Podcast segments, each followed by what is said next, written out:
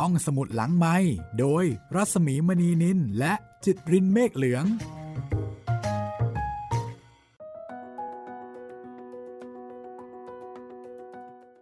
สวัสดีค่ะยินดีต้อนรับเข้าสู่ห้องสมุดหลังไมค์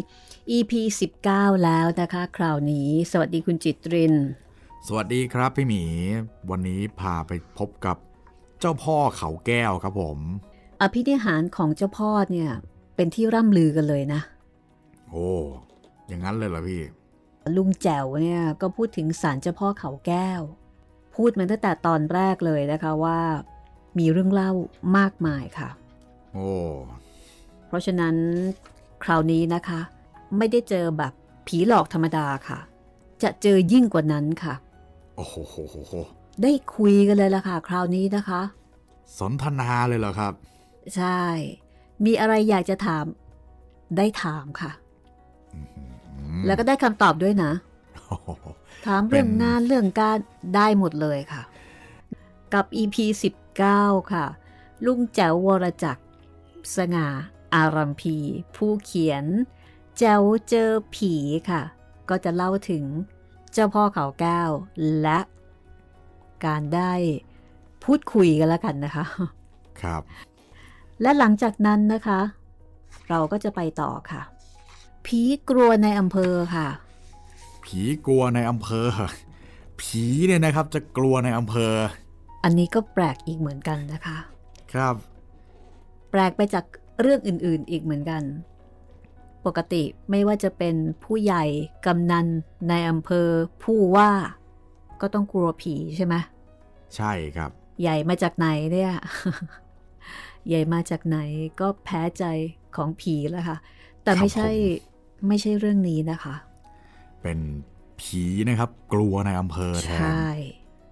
ลุงแจ๋วบอกว่าอย่างนั้นนะคะครับก็ต้องไปพิสูจน์กันละค่ะ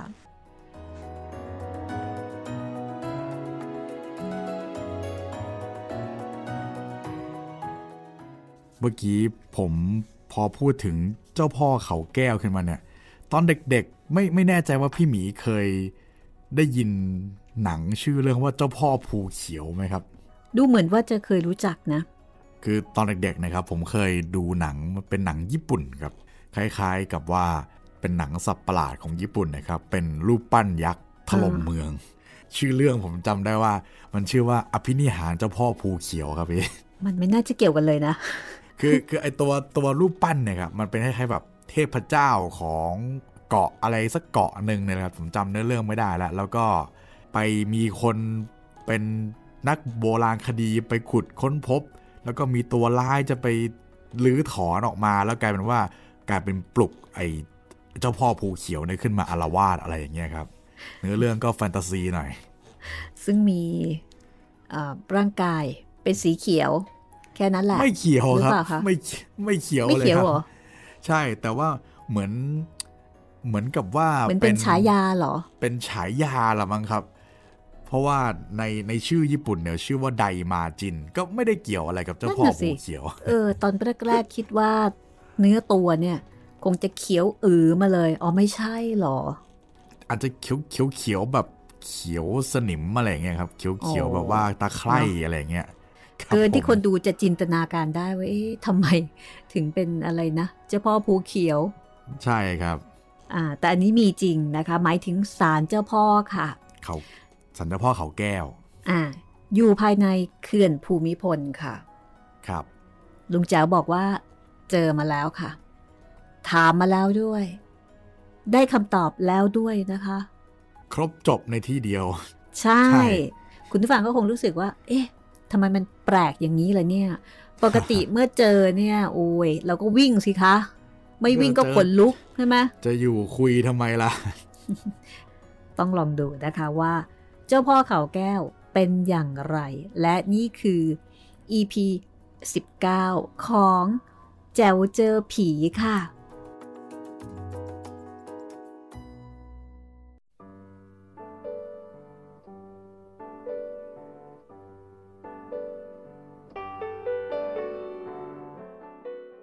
ศาลเจ้าพ่อเขาแก้ว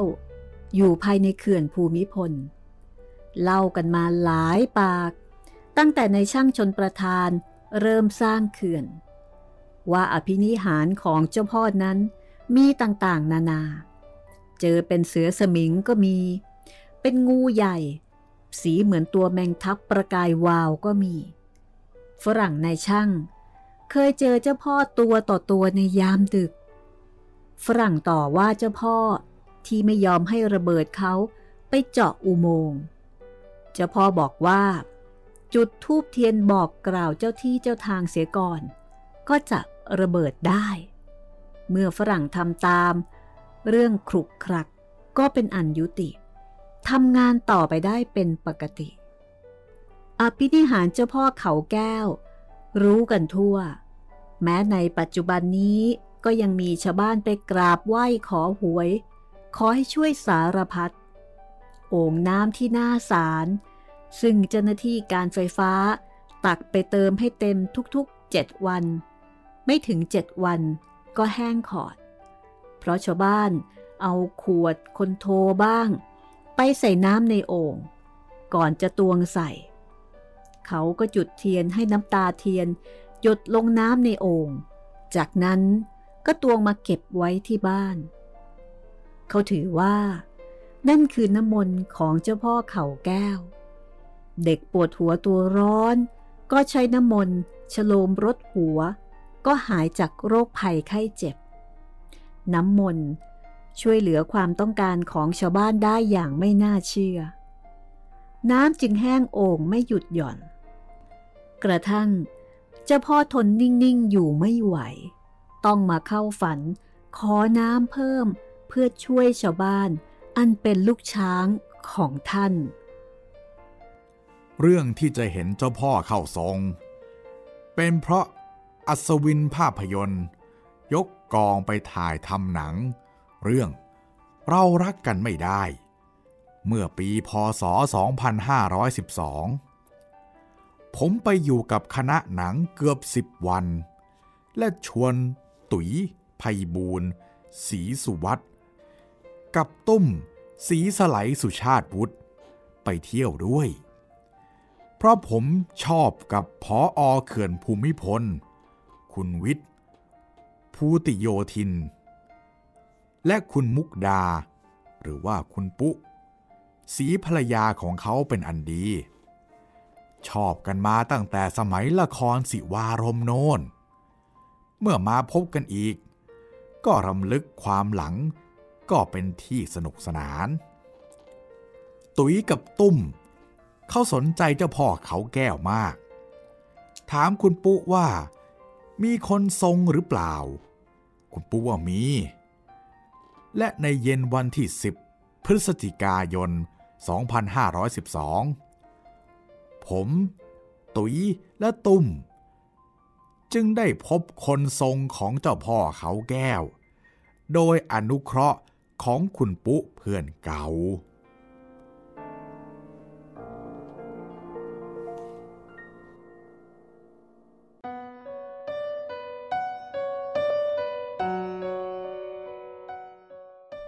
คนทรงเป็นชายอายุประมาณสามสิบปี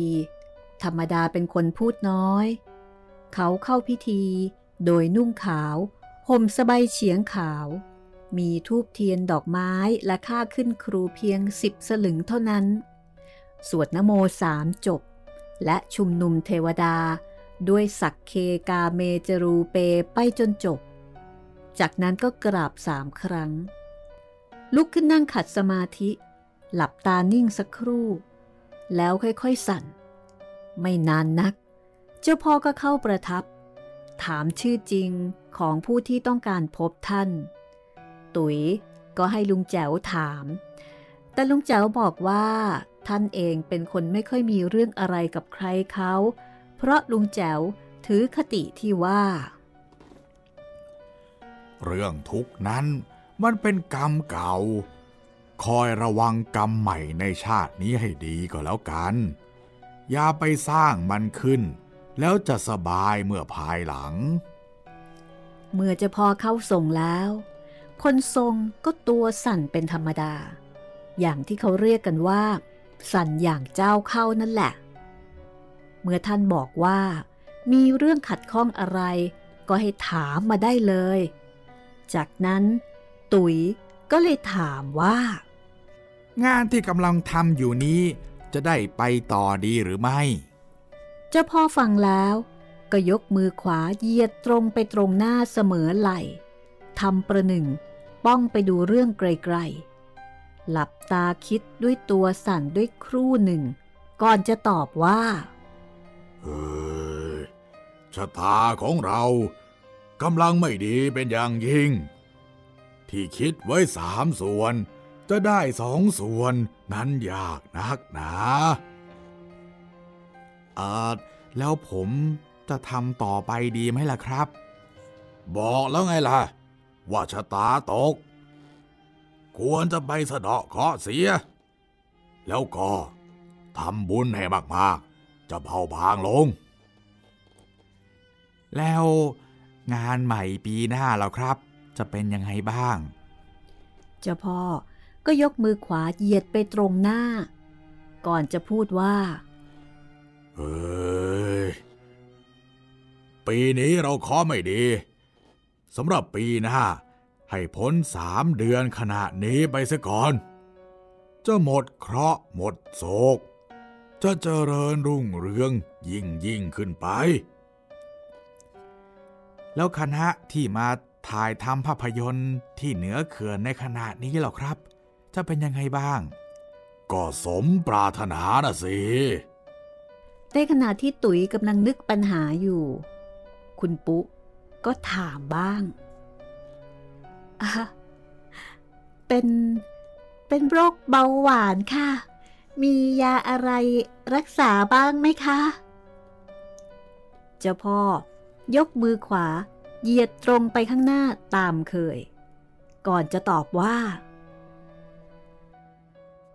เอ้ย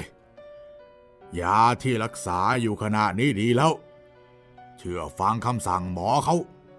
แล้วอาการก็จะทุเลาอย่างรวดเร็วขัดคำสั่งหมออาการก็เรื้อรังลุงแจ๋วกระซิบให้ตุ๋ยถามเจ้าพ่อว่าเมื่อไหร่จะมีลูกสักทีตุ๋ยเขายิ้มยิ้มแล้วถามว่าเอ่อแล้วเมื่อไหร่ผมถึงจะมีลูกสักคนแล้วครับเอ้ยเราต้องพาเมียเราไปสาบานที่ศาลก่อนแล้วจะได้ลูกวิญญาณที่จะมาเกิดอยู่ที่ศาลเยอะแยะแล้วถ้าหากได้ลูกผมจะได้ลูกหญิงหรือว่าชายครับได้ทั้งหญิงและชายแน่ๆแต่ต้องไปสาบานที่หน้าศาลก่อนว่าจะไม่ทอดทิ้งซึ่งกันและกันทุกคนนั่งฟังนิ่งเงียบพอเจ้าพ่อเห็นเงียบกันหมดเจ้าพ่อก็เลยพูดว่าเฮ้ยมีใครข้องใจอะไรอีกไหมอ๋อขอน้ำดื่มหน่อยน้ำที่หน้าศาลไม่ค่อยจะพอดื่มช่วยเอาไปเติมให้เต็มโอ่งด้วยนะจากนั้นเจ้าพ่อก็บอกว่าเมื่อหมดเรื่องก็ไปแล้วนะพอพูดขาดคำคนทรงสะดุ้งสุดตัวยกมือทั้งสองกุมดวงตาอยู่ครู่หนึ่งแล้วก็ลุกขึ้นเดินเปลี่ยนเครื่องแต่งตัวแล้วก็ลาทุกคนกลับบ้านของคนทรงจากปีสองพันห้าร้อยสิบสองมาถึงปีสองพันห้าร้อยสิบแปดเวลาเจ็ดปีเต็มๆตุ๋ยและตุ้มก็ได้ลูกหญิงสองลูกชายหนึ่งจนบัดนี้ผมลืมถามเขาว่าไปสาบานที่หน้าศาลตามคำสั่งเจ้าพ่อเขาแก้วหรือเปล่า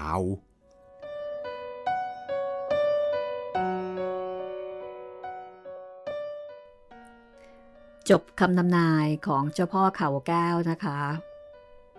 เป็นไปตามนั้นค่ะได้ทั้งลูกสาวทั้งลูกชายสมใจเลยครับ แต่ไม่รู้ว่าได้ไปสาบานหรือเปล่าตามที่เจ้าพ่อแนะนำนะคะ มีความตั้งใจในการที่จะไปพบเจ้าพ่อโดยตรงเลยนะคะใช่ครับแน่วแน่เลยใช่แต่แต่ลุงจ๋าบอกว่าลุงจ๋าไม่มีนะ ลุงจ๋าไม่มีเรื่องนะคะครับแต่พอเจอแล้วลุงแจ๋วมีค่ะก็เลยมีเรื่องที่จะเอามาเล่าในแจ๋วเจอผีนี่แหละค่ะหลังจากนี้นะคะไปดูผีกลัวในอำเภอกันบ้างค่ะผีกลัวในอำเภอมาอาจจะดูแปลกๆนิดนึงนะคะว่าเอ๊ะชื่อเรื่องนี่ผิดสลับกันหรือเปล่าใช่ลุงแจ๋วไม่น่าผิดนะครับอ่ะเดี๋ยวลองฟังดูก่อนกันละกันนะคะว่าจะเป็นไปตามนั้นหรือเปล่าหรือถ้าเป็นไปตามนั้นว่าผีกลัวในอำเภออะไรคือสิ่งที่ผีจะมากลัวในอำเภอพอเนตรรังสีคุณจิตรินรู้จักพอเนตรรังสีไหมคะผู้เขียนเด็กบ้านสวนเคยได้ยินชื่อแต่ไม่เคยอ่านครับเป็นหนังสือเรียนนอกเวลาซึ่งอันนี้ก็อาจจะแตกต่างกันไปในแต่ละยุคแต่ละสมัยนะคะครับค่ะพอเนตรรังสีผู้เขียนเด็กบ้านสวนจะเป็นคนชวนลุงแจ๋วไปที่จังหวัดพระนครศรีอยุธยาค่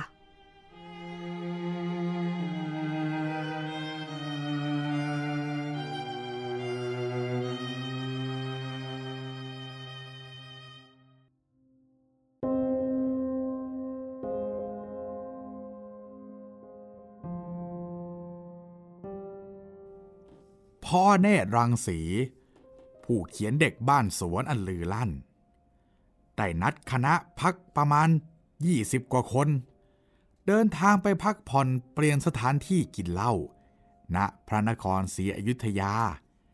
ในวันที่ยี่สิบสองถึงยี่สิบสามพฤศจิกายนสองพันห้าร้อยสิบสองกำหนดรถออกจากร้านพงหลีเก้าโมงเช้าแต่เอาเข้าจริงๆสิบโมงครึ่งจึงออกรถได้เพราะคณะพักของเด็กบ้านสวนหายหน้าไปหมดไปกันจริงๆเก้าคนเท่านั้นรัตนะขับรถไปเองพร้อมด้วยลูกโป่งและคณะของเธอเสด็จพระองค์ชายกลางเห็นพวกเราเก้าคนนั่งรถคันใหญ่ซึ่งจะได้จริงๆถึงหกสิบห้าคนท่านเกรงว่าพวกเราจะเหงาหงอยใจฟอท่านเลยปล่อยให้รถของท่านวิ่งไปก่อนเสด็จขึ้นมานั่งรถใหญ่กับพวกเรารวมเป็นสิบคนความจริงจะนอนไปอยุธยาก็ยังสบายท่านผู้ว่าราชการจังหวัดในขณะนั้น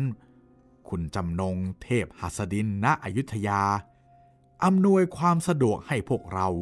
คณะเด็กบ้านสวนดีเหลือเกินให้จ่าจังหวัดเพื่อนนักเรียนของบก.ฟ้าเมืองไทยพาไปรับประทานอาหารกลางวันที่แพอยุธยาตอนนี้เองอรวรรณและพี่เอื้อนเดินทางไปสมทบสนุกสนานด้วยจากนั้นก็พาไปพักที่โฮเทลอู่ทอง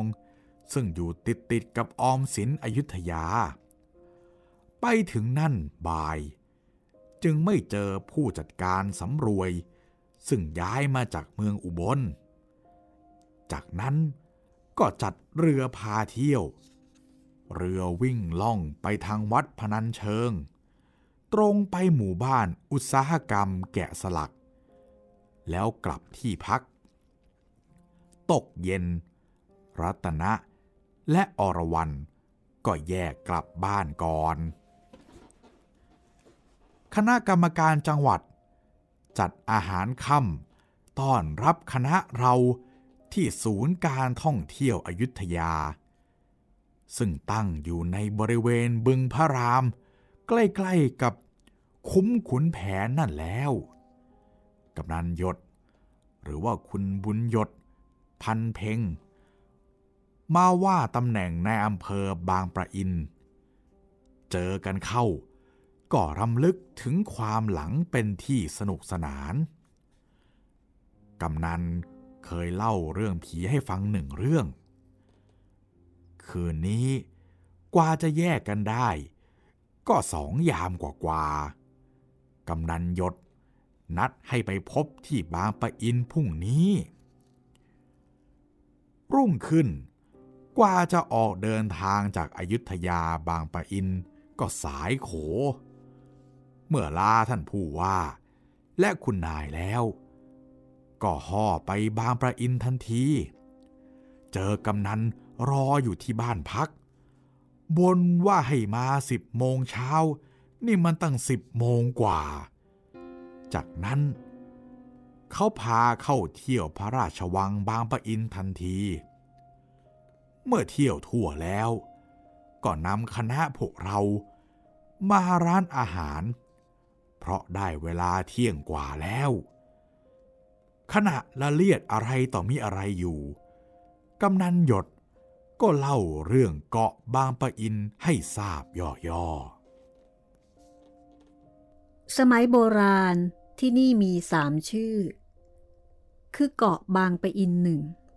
เกาะบ้านเลนหนึ่งหรือเกาะบางนางอินหนึ่งเมื่อสมัยสมเด็จพระเจ้าเอกาทศรสยังเป็นมหาอุปราชอยู่นั้นเสด็จประพาสทางลำน้ำเรือพระที่นั่งมาถึงที่นี่ก็ถูกพายุใหญ่ล่มลงสมเด็จพระเจ้าเอกาทศรสทรงว่ายน้ำมาขึ้นที่เกาะนี้และเสด็จไปอาศัยชาวบ้านเป็นเหตุให้ได้สาวชาวเกาะหน้าตาสะสวยเป็นบาทบริจาริกาสาวนั้น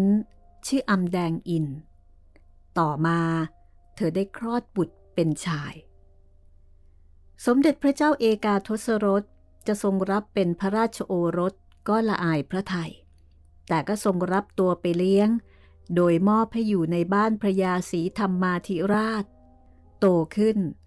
โปรดเกล้าให้เป็นมหาดเล็กจนได้เป็นเจ้าหมื่นศรีสรรักษ์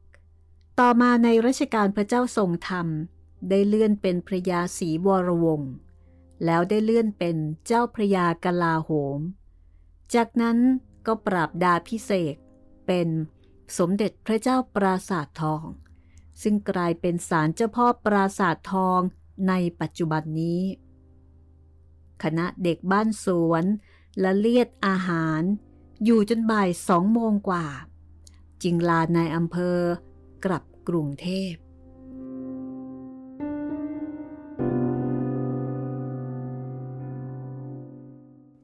เรื่องผีกลัวนายอำเภอนั้นไม่ได้เกิดที่บางปะอินแต่ไปเกิดเอาที่วาปีปทุมจังหวัดมหาสารคามโน้นสมัยโน้นถนนมิตรภาพยังไม่ได้สร้างไปมหาสารคามก็ต้องนั่งรถไฟไปลงสถานีบ้านไผ่อันเป็นชุมทางรถยนต์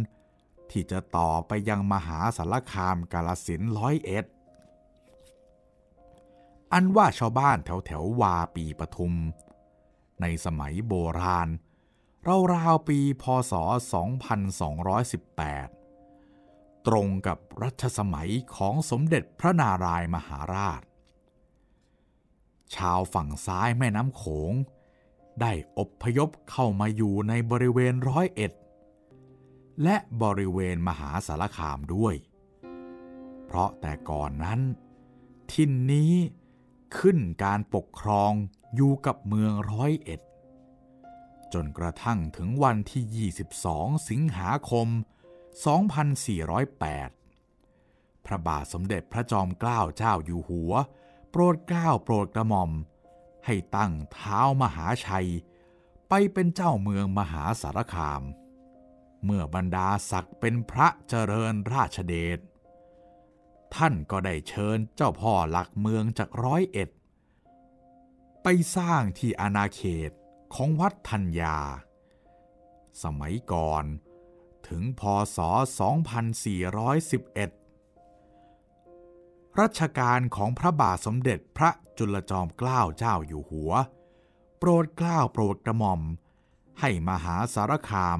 เป็นจังหวัด ขึ้นตรงต่อกรุงเทพไม่ต้องขึ้นกับร้อยเอ็ดตอนนี้ชาวร้อยเอ็ดอพยพอยู่เมืองใหม่แยะอันอำเภอวาปีปทุมนั้นอยู่ห่างจากมหาสารคามมากแต่ไปใกล้กับร้อยเอ็ดแต่ก็ไม่ใกล้เท่ากับอำเภอพยัคฆภูมิพิสัยใกล้กับจังหวัดบุรีรัมย์ชาวบ้านเชื่อถือผีสางนางไม้กันอย่างแน่นแฟ้นยากที่จะคลายความเชื่อนี้จากสมองของพวกเขาได้ไม่ไกลจากตัวอำเภอเท่าใดนักมีต้นไม้ใหญ่อยู่ต้นหนึ่งเล่ากันว่าต้นไม้นี้มีผีสิงยามแรมสิบสี่ค่ำจะมีผีห้อยโหนอยู่บนต้นไม้คอยหลอกชาวบ้านชาวบ้านเห็นกันยะแล้วก็มีผู้นำดอกไม้ธูปเทียนไปบนบานศาลกล่าวกันอยู่เนืองๆบางก็ขอหวยขอลาภขอสารพัดที่อยากจะได้ทีนี้เมื่อมีผู้คนมาอยู่กันมากๆเข้าบ้านเมืองมันก็ขยายเกิดห้องแถวเกิดตลาดและถนนขึ้นการขยายก็ไปติดอยู่ตรงต้นไม้ใหญ่ต้นนั้นทางการมีความเห็นให้โค่นเสียเพื่อถนนจะได้ผ่านบ้านช่องห้องหอจะได้ปลูกติดตามมาชาวบ้านก็อยากให้ถิ่นของตนมีความเจริญแต่ก็กลัวว่าต้นไม้ใหญ่ต้นนั้นกำนันหยดซึ่งเป็นนายอำเภอก็เลยตัดสินใจที่จะโค่นต้นไม้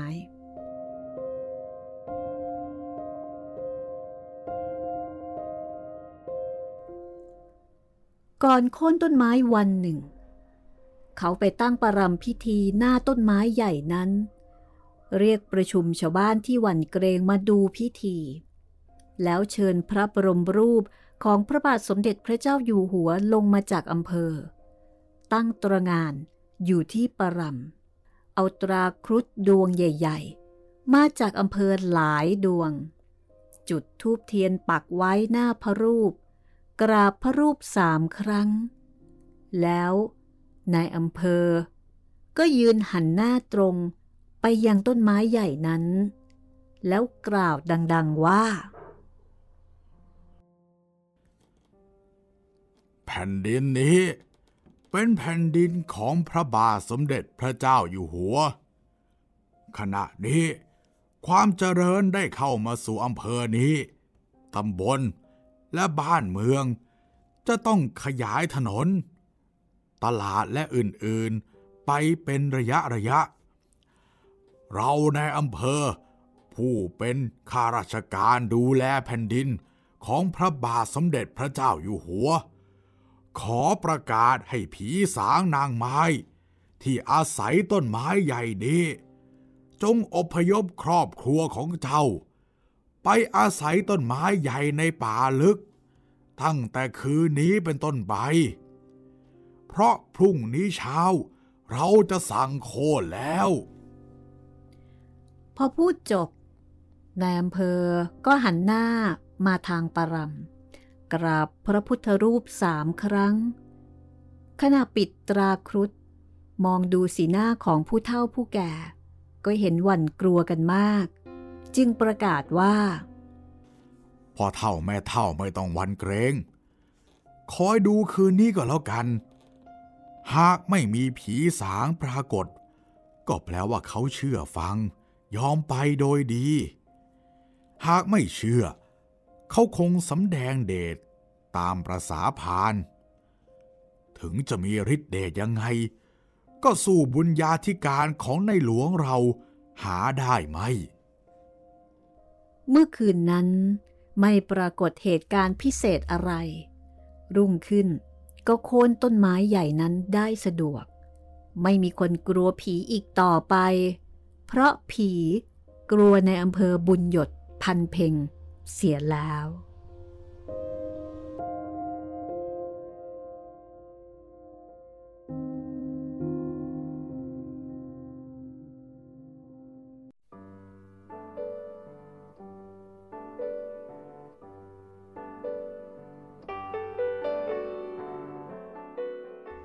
และนี่ก็คือผีกลัวในอำเภอด้วยประการลัชนีค่ะโหปราบอยู่หมัดเลยนะครับก็ไม่เชิงนะเหมือนกับเป็นการดวลกันมากกว่านะคะเป็นการดวลในเรื่องของเจรจากับผีได้แต่อย่างไรก็ตามในอำเภอนี่ขอเจรจาแบบเป็นทางการมากเลยค่ะครับผมจนกระทั่งผีเนี่ยเกรงใจอ่ะถึงจะมีฤทธิ์เดชยังไงก็สู้บุญญาธิการของในหลวงหาได้ไม่ปิดดิวค่ะผีอำที่มวกเหล็กเคยเจอผีอำไหมถ้าเป็นความรู้สึกที่เป็นผีอำเนี่ยไม่เคยครับถ้าเป็นผีอำในบริบทของลุงแจ๋วเนี่ยครับผมว่าน่าจะเป็นผีจริงๆผีอำแบบผีเนี่ยอำเลยนี่มันต้องมาทางนี้เลยใช่ถูกต้องเลยครับพี่วิทยาศาสตร์เอาไว้ก่อนนะเอาไว้ก่อนครับถ้าเป็นอันนั้นทางวิชาการใช่ถ้าเป็นลุงแจ๋วเนี่ยผีแน่นอนเล่าให้ฟังนิดหนึ่งกันละกันนะคะว่าเมื่อปีสองพันสี่ร้อยหกสิบเอ็ดค่ะนายพันตรีไซเดนฟาเฟนเดินทางจากกรุงเทพผ่านมวกเหล็กไปนครราชสีมาค่ะเพื่อขึ้นม้าต่อไปเมืองพิมายนายพันตรีไซเดนฟาเฟน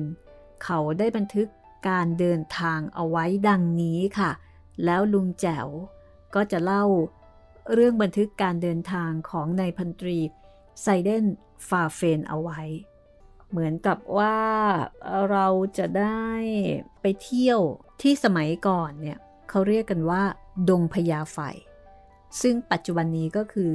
ดงพญาเย็นนั่นเองค่ะเราตั้งต้นออกจากกรุงเทพโดยรถไฟขบวน เก้านาฬิกาสี่สิบเจ็ดนาทีก่อนเที่ยงจะไปถึงโคราชเวลา สิบแปดนาฬิกาแปดนาทีหลังเที่ยงการเดินทางตอนแรกจะไม่ชักจูงใจเท่าใดนักรถไฟแล่นไปทางทิศอุดรซึ่งเป็นที่ราบลุ่มตัดแบ่งเป็นคลองทานจำนวนมากมีหนองเล็กๆและห้วยสระฝูงนกบนอากาศเหลือขนานับตามริมคลองจะมีกระท่อมเล็กกระท่อมน้อยของชาวไร่ชาวนาบางครั้งจะได้เห็นลำน้ำเจ้าพระยาเป็นแสงประกายวาบวาบอยู่ทางซ้ายมือถ้าท่านเดินทางในฤดูเมื่อข้าวทั้งแถบเหนือ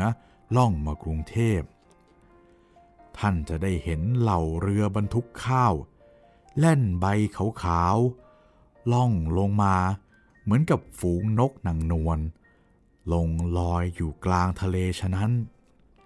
แล้วผ่านเกาะบางปะอินอันเป็นที่ตั้งพระราชวังฤดูร้อน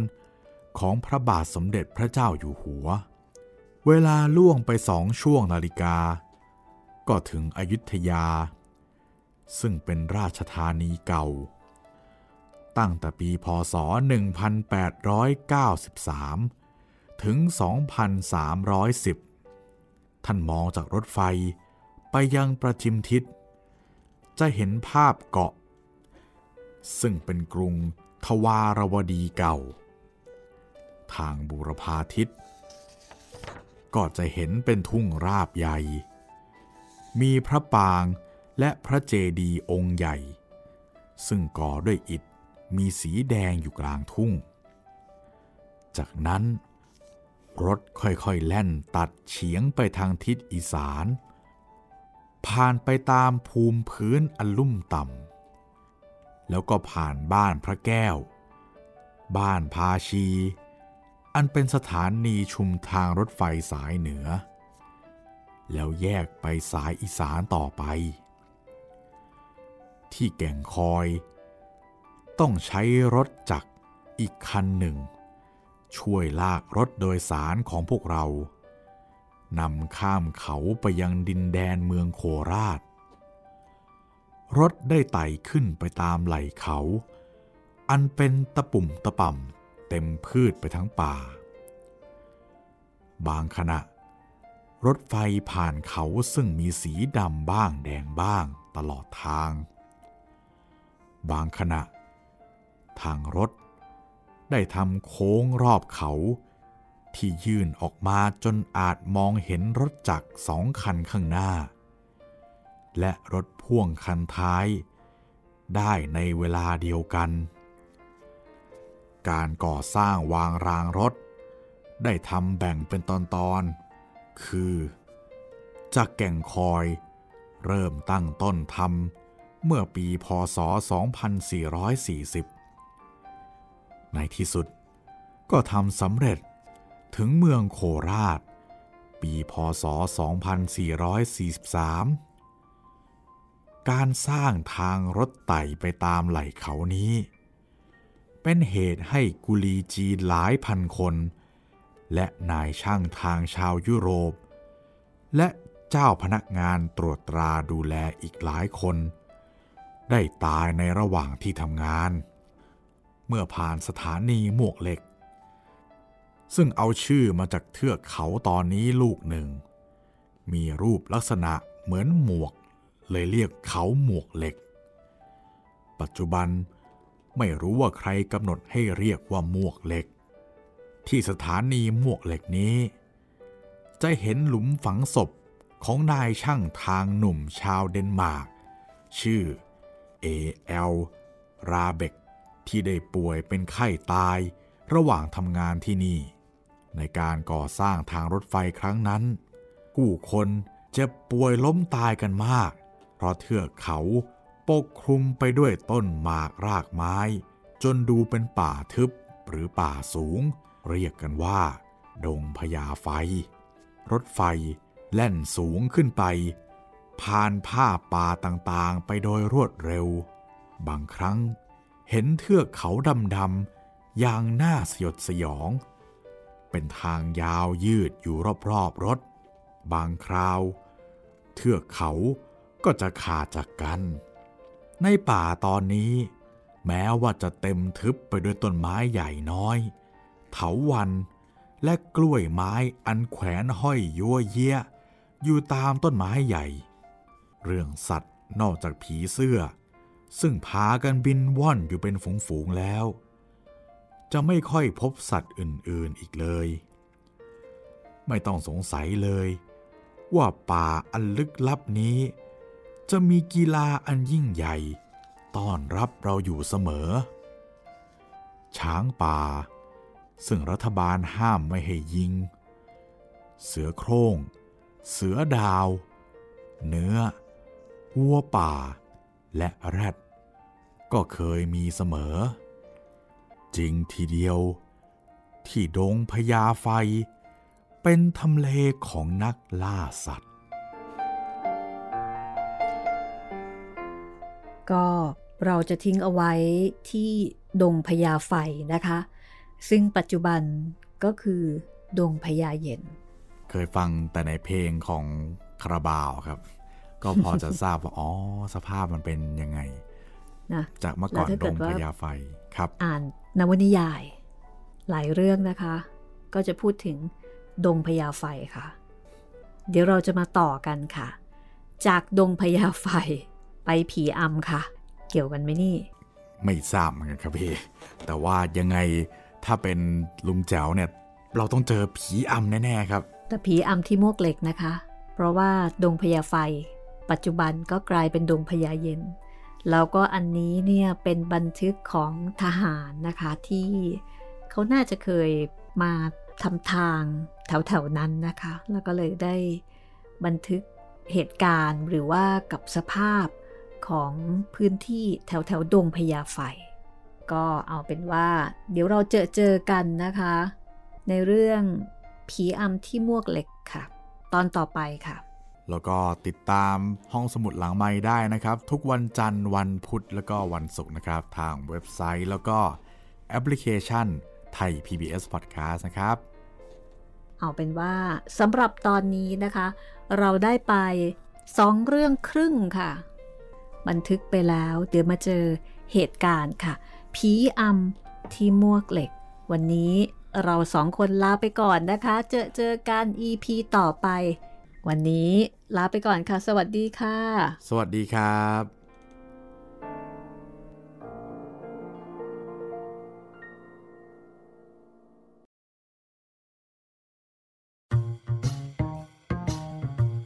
ห้องสมุดหลังไมค์โดยรัศมีมณีนินและจิตรินเมฆเหลือง